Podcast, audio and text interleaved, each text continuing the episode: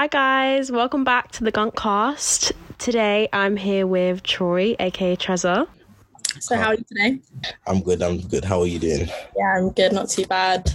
So I kind of brought you here today to literally just discuss your art and kind of like promote it in some way, I guess, but also just ask you about your experiences. So I wanted to kind of ask you, what attracted you to want to become a producer? Well, growing up, I've just been surrounded by music. I'm Afro-Caribbean, my dad's African, mum's from Trinidad. So lots of musical background, home of the carnival, and then in Angola, just loads of kids dancing and house, deep Afro house, just been surrounded by that. My dad's a DJ as well. So it's always just been a subconscious. Even when I'm sleeping and he's recording his mixes, it's always been a subconscious. Mm-hmm. And then in primary school, I was always involved in every music class. Up until secondary, I was in every music class, every music band. I took it as a GCSE, studied it in college, and now I'm doing my degree in uni. So I've just always wanted to just stay within music. It's just a part of me. I know you said you've obviously studied it in school and stuff. Would you say most of what you do is self-taught, or do you take from what you learned in college and stuff? I'd say about 60% self-taught, 40% education. Mm-hmm. Because in the education, I actually knew the roots and the background to understand why I'm doing what I'm doing. Because there's just doing something, and then when you understand why you're doing it, it makes a whole difference. And it's just made my insight broader. Obviously, as well, growing up, my mum was listening to like 80s music, like Duran Duran. Mm-hmm. And my age now, when I'm listening to trap where there's like loads of auto-tune and stuff like that, like the elements of the sounds used in the 80s music, I use now when I'm making my popular music, or what do you say, our generation kind of music. I've been using all those elements, even way back to like African folk music. Like the beats, when I studied in school, how the kind of beats that they were making, like I realized, for example, in one song, I was using exactly what they were doing, but it was just sped up. But once I understood it, it just made so much more sense just doing it. Yeah. No, I think it's nice to hear that, like, your roots, like, culturally are, like, a big part of, like, how you work and, like, your creative process. And I think a lot of people can resonate with that, like, especially me as a makeup artist. I know that, like, my roots are a big part of how I think and how I create my projects and stuff for uni, and kind of, like, it links into what I want to do eventually. So on that note, who would you say is, like, your biggest inspiration? Like, who do you want to be? I know we shouldn't want to be like someone, but, like, who inspires you to be successful? I wouldn't say, for me, it's really hard. There's not one person, there's many. Because that's what I'm saying, because of everything that's involved, I'm just inspired by loads of people. See, Duran Duran, Bon Jovi, Queen, then you come fast forward, ASAP Rocky, Travis Scott, Timbaland, Pharrell, Mike Dean, amazing producer. Yeah, I couldn't stick to one. There's too many. Yeah. Yeah. All of these producers and artists, they play a role to why I'm making music. Yeah. So where do you see yourself in, let's go 5 years first? In 5 years, I see myself way more active in the music industry, because right now I'm studying and I'm aware I'm surrounded by people in the industry, but like I want it to be like something that I'm solely doing. Because right now, like I said, I'm studying, I got my part-time job, and I'm doing the music. So mm-hmm. I still want my degree, so that would be the 3 years. And then after that, the next 2 years, hopefully a placement or employment or somewhere in the industry where I'm just actively focusing on music. Mm-hmm. Yeah. Also, I remember you telling me that you traveled, like, quite a bit. Yeah. How do you feel like you're traveling? You went to, remind me, somewhere in America? Yes, I went to New York, LA, and Miami to check out specifically the music scenes and the colleges out there. Yeah, and, how was that? It was amazing. Networking, networking in America was very easy for me because one, they love the London accent, so that got me everywhere easy. Just the way their approach is, and I don't know, it's really different out there compared to the UK. But the music's, if I had the chance to choose between here and the US, and I had to choose somewhere to be, it would be the US. Yeah. Because I could always come back to the UK, but I feel like I'd have more of an impact there. I would attract a bigger audience out there. Just networking as well. I keep saying that. Yeah.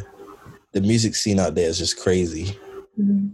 Do you feel like, I know in England especially, obviously there's so many different people, like that is quite diverse and so many different people enjoy so many different music genres, but do you feel like it's kind of restricted more in the UK compared to the US? I wouldn't say restricted. There's a lot of talent, but it's just with the industry and how, just within any creative industry, you just gotta navigate your way to find the right ear or the right eye, because I know loads of talent, people just dropping EPs and stuff, and they will get their 2-2 streams or whatever, and they get their 2-2 radio, but then you know how there's people that's consistently on the radio. There's not a lot of people like I know, like, you know, you'll see people, but like with me, and I'm growing within an industry where it's very competitive and there's new artists every day. There's new music coming out every day. It's not restricted, but like you just gotta find your way. Yeah. There's no specific route. Like I learned, there's this book called The Squiggly Career, and they explain how your route, you would assume that it's just steps up. Mm-hmm. But if you were to just draw a squiggly line, it's changing directions. You don't know where you're going. It goes up, it goes down. I think that was just the most perfect way to describe my career path or anyone's career path in the creative industry. Yeah. Yeah, I think with the creative industry, like you said, it's so competitive, and in every aspect, there is always going to be someone, I guess you could say, newer, younger, more experienced. So I guess, yeah, you kind of have to have, I guess what you could call like thick skin, because you're going to have setbacks, you're going to have times where you feel like maybe this is not for you. But yeah, I think in general, the creative industry is it can be amazing, and you can be very, very successful if you get to where you want to be, basically. Yeah. So, touching on the Black Lives Matter movement last year, how do you feel like it is reshaping the music industry? It just takes the right person to talk about it, because it's been happening wherever it is within the Black Lives Matter and racism, and it's always happening. Mm-hmm. But for the likes of the right people that's using their platform wisely, for example, Stormzy, with his performance, I can't remember if it was at Glastonbury, where he's making statements about how politicians are treating black people. Dave as well, I think at the MOBO or the Brit Awards, Santan Dave, he done a powerful message in this song and he performed it. And yeah, it's just a case of people using their platform wisely, reshaping it. You still got the people criticizing certain genres.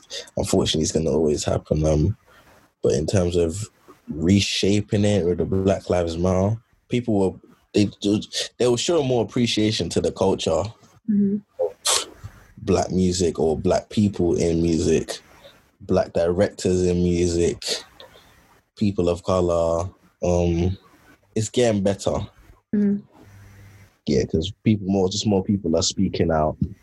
Yeah, I also think in regards to the Black Lives Matter in the music industry, I feel like also it's not really just the black artists that should be like using their platform and talking out, but I feel like literally everyone should be, because obviously throughout the movement, a lot of people were educated on a lot of important issues, and I feel like privilege is like a big one. So I feel like those people should use their privilege to speak out on injustice, basically. Yeah.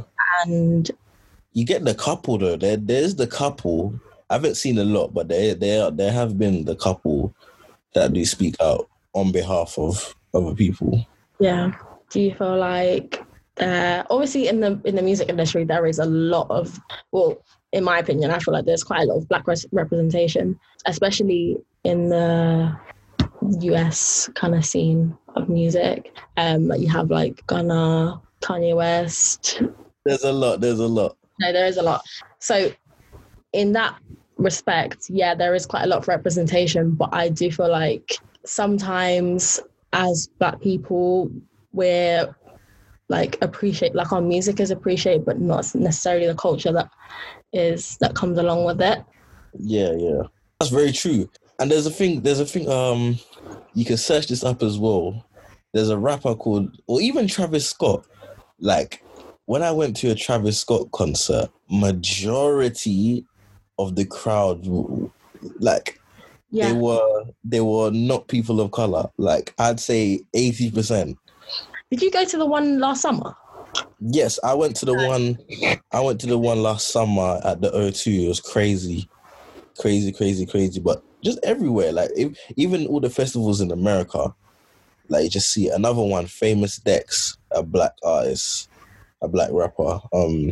There's a video. I don't know if the caption was really what it meant, but the caption was, "When you realize all your fans are white." And literally he's in the crowd, well, he's performing, and literally everyone there was just, well, not people of colour. It was mad to see. Like, sometimes you don't even realise it, and especially how you said, like, they appreciate their music but not so much the culture. Yeah.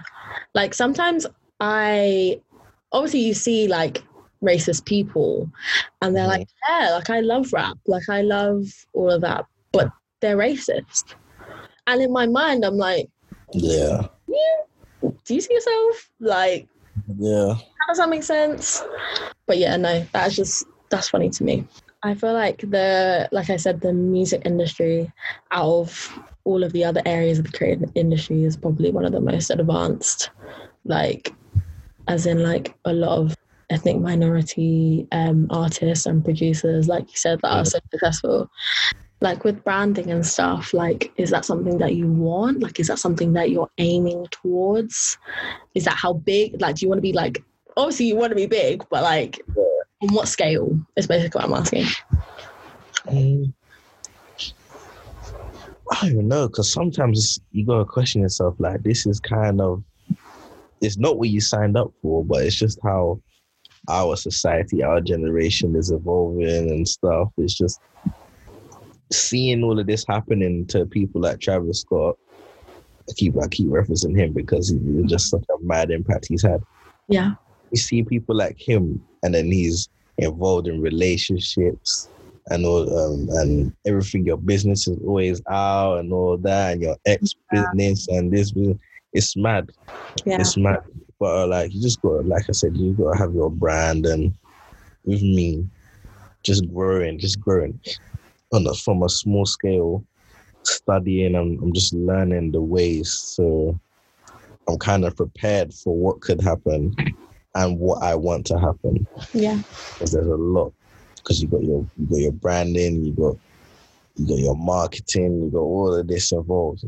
I thought I was just wanted to make beats and release it on the internet, but no. Yeah. You got to have a cover art. You got to have the publishing. You got to have license. You got to have all of this. It's mad. Yeah. But that's how it works. Because if everyone can do it, then why do it? Yeah, it's actually very true. It's very true. I was thinking about that now. Okay, where do you get your inspiration from? Because I remember we actually had a conversation that you were saying that sometimes you'll wake up and you'll just think of something and you feel like you have to just do it right there and then. Like, yeah.